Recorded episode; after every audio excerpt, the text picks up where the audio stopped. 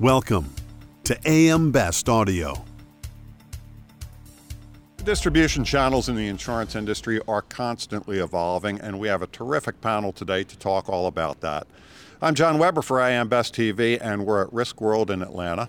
And I'm speaking today to Brian Wanat, Chief Broking Officer for Aon, and Julie Wood, Group Head of Distribution for QBE. And Julie, let's start with you. Uh, What are carriers looking for in their distribution partners? Yeah, you know, it's evolving every year, but I think the expectation and knowledge of a client has really been escalated in the past few years, where we expect from our distributors to really know their clients very well, to really improve the quality of, of the submission and risk insight, to appreciate what's going on and differentiate their client from, from a group of clients. So we're asking for different levels of analytics, different levels of insights.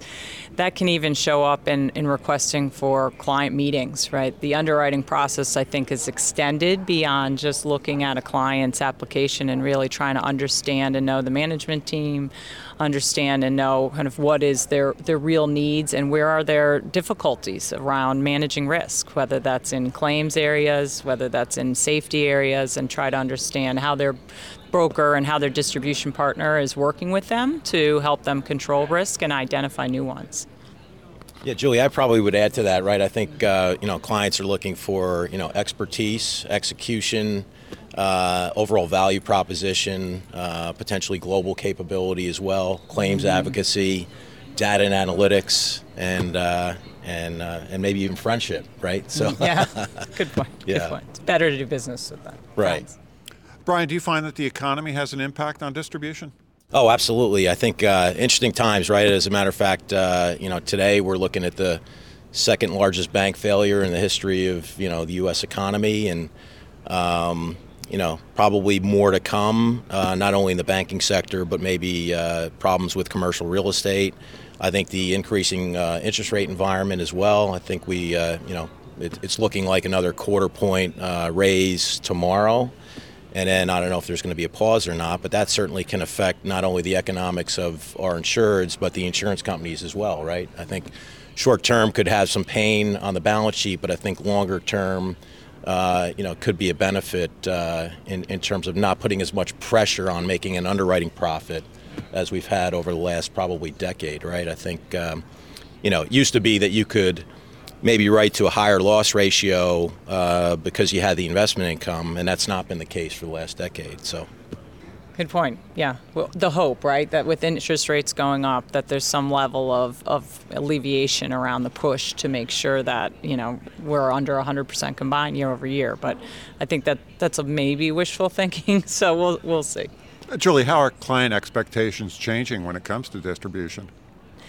Yeah, I you know I see it from from my my angle, which is really a real push on you know transparency around decision making to transparency that you know of, of where you've gone in the market, how they're being evaluated. Um, how individuals are being compensated in the process.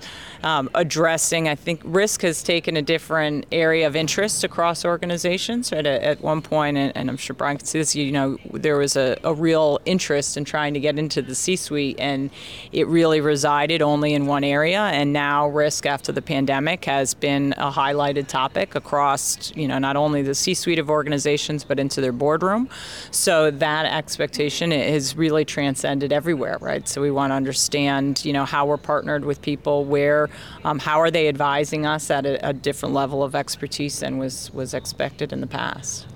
yeah, I would agree with that. I think risk has totally, you know, evolved over the years, and uh, I think just about all products now reach the C-suite, right? I think. Um, you know, I think a lot of our clients are fatigued about uh, you know what they've gone through in the marketplace over the last probably you know five, if not six years. I think the market really started to turn uh, about the time of RIMS in Boston. I think, um, and it's uh, I think our clients are sort of quite fatigued with it all, and we still do have a you know certainly a, a very hard uh, nat cat property market right now. Um, some other areas may be you know softening a little bit, but uh, there's also the whole area of unmet needs and uninsurable or underinsured risks as well. So um, it definitely has evolved for sure. To your point.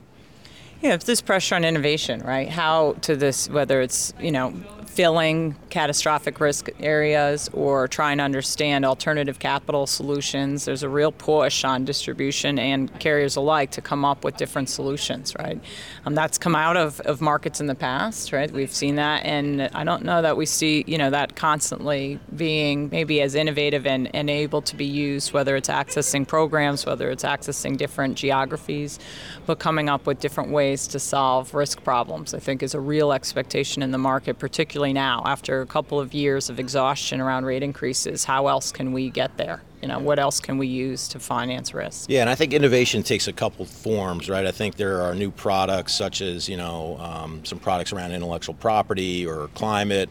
Um, we've you know wage and hour was a product that uh, that evolved uh, you know within the last decade.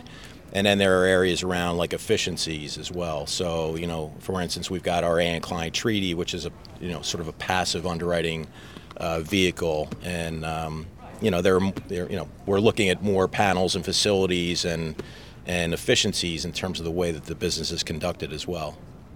Brian, you had mentioned evolving risk. Those evolving or emerging risks take a certain amount of creativity when it comes to distribution? Oh, absolutely. I mean, it's uh, you know just assessing the risk, quantifying it, um, and then finding out what to do with it. Right, retaining it, transferring it, uh, forming captives, going alternative risk. There are a number of different uh, vehicles and and uh, and ways to address the risk, but. Uh, it's uh, it makes the job fun for sure, and it's you know I, I wish the industry would move more swiftly to innovate. It's been sort of a, a self criticism, I think, of all of us that have been in the industry over the years that we just don't innovate uh, fast enough, right? Yeah, I think that's right. I mean, all of us collectively, I think, would like to have a, a, legacy in the industry to see it move. You know, particularly when you start comparing it to the tech industry, or you know, we watch young talent and and their interest in, in joining the industry sometimes is a little bit you know put off by what they see as, as a slow-paced environment.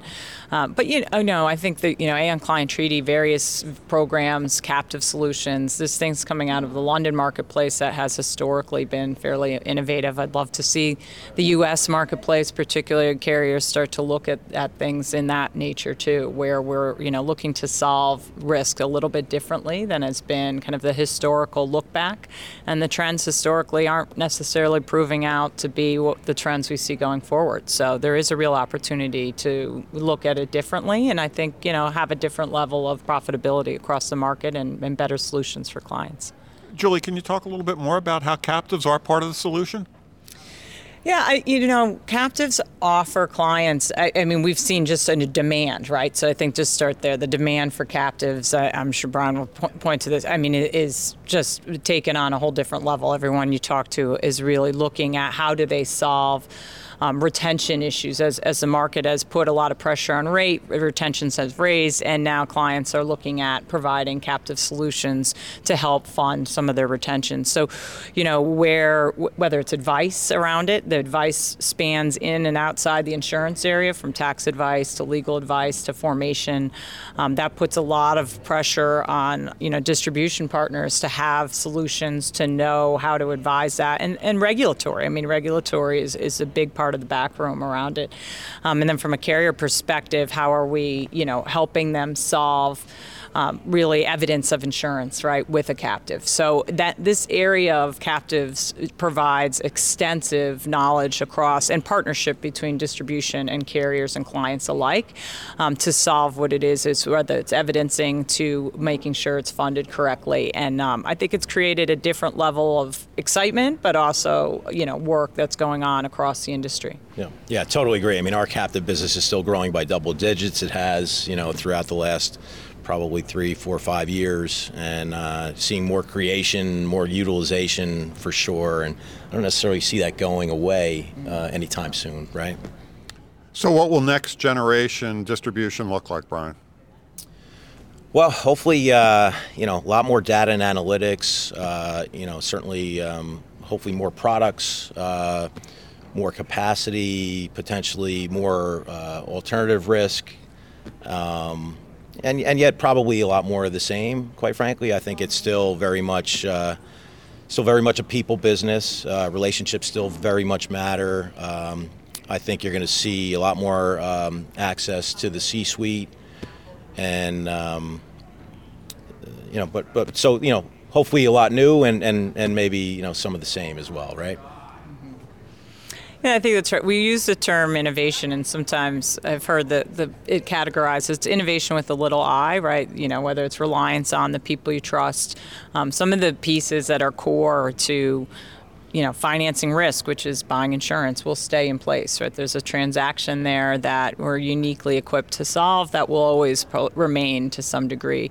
Um, but there's aspects around, you know, advice that's changing and visibility around risk that's changing. That that creates a different way. I mean, I'd love to see more and more efficiency. I think that's probably the biggest challenge and priority of the industry is to really get efficient with understanding insights around around data that comes out or understanding the transaction and issuing policies correctly, like some areas of which we can just have a better contract and a better claims experience across. Um, that really provides, you know, a, a good perspective of what it is that we do for our clients at a time of loss. So that's uh, hopefully maybe some basic goals that start to, to come through. Yeah, you know, Julie, one of the things I think is going to remain consistent, if not increase, is uh, you know we've had uh, there's been a couple recent situations with maybe some of the new capacity that's coming into the marketplace where you know at least our clients didn't necessarily know who they were trading with and a couple issues with uh, even some fraudulent activity, quite frankly, uh, in a couple areas. And so I think knowing you know who your counterparties are is, is going to you know have an increased focus i think in terms of like not only the balance sheet the people the claims paying the whole the entire value prop right? I think it's going to be more important to our clients. Great discussion. Julie wood brian wanat thank you so much for taking the time to speak with us today. Yeah thank oh, you. you're very welcome. Thank you. And from risk world in atlanta i'm john weber for am best tv